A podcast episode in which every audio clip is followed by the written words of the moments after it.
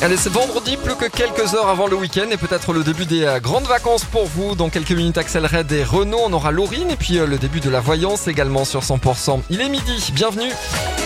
Les tubes et l'info, 100%. On se croirait en automne. La météo dans quelques instants, l'info en région tout de suite avec Cécile Gabot, bonjour. Bonjour Emmanuel, bonjour à tous. Vos valises sont peut-être prêtes et vous allez enfin partir en vacances. Mais attention, vous ne serez pas tout seul sur la route. Ça s'annonce chargé et ce, dès aujourd'hui. Sur les autoroutes de la région, la 61 notamment, dès 14h, le trafic sera dense de Toulouse vers Narbonne en direction de la Méditerranée. Donc, trafic chargé aussi cet après-midi dès 15h sur la 20 entre Toulouse et Montauban. Vinci Autoroute prévient que l'heure la plus chargée sera 17h.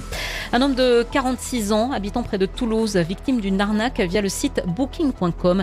Euh, Depuis une dizaine d'années, il avait l'habitude de réserver avec cette plateforme pour ses vacances. Cette fois, il a été victime d'une cyberattaque. Un individu a usurpé l'identité de l'hôtel directement sur le site et lui a envoyé un message lui disant euh, que pour valider sa commande, il fallait qu'il enregistre sa carte.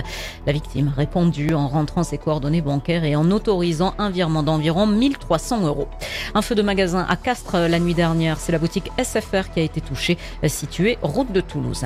La fête des vins de Gaillac, ça commence aujourd'hui au parc Foucault, 45e édition. On retrouve les ingrédients gagnants de l'événement, mais avec un léger tournant cette année. Écoutez Cédric Carsenac, président de la Maison des vins de Gaillac.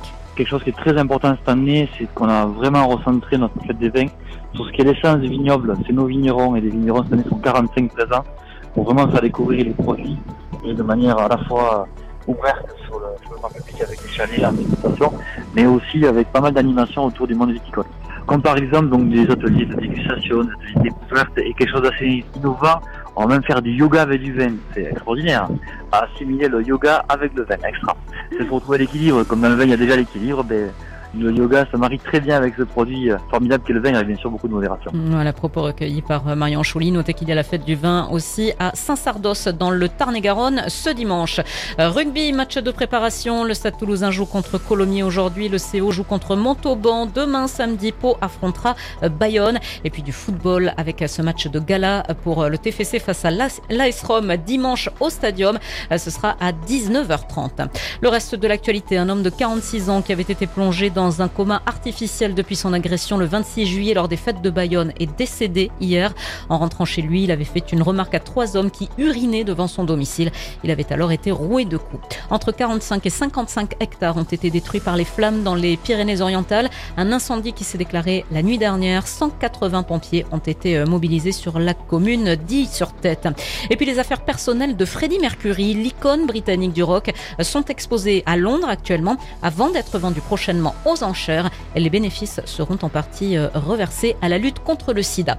Prochain rendez-vous avec l'actualité sur 100%, ce sera tout à l'heure dans le flash de midi et demi.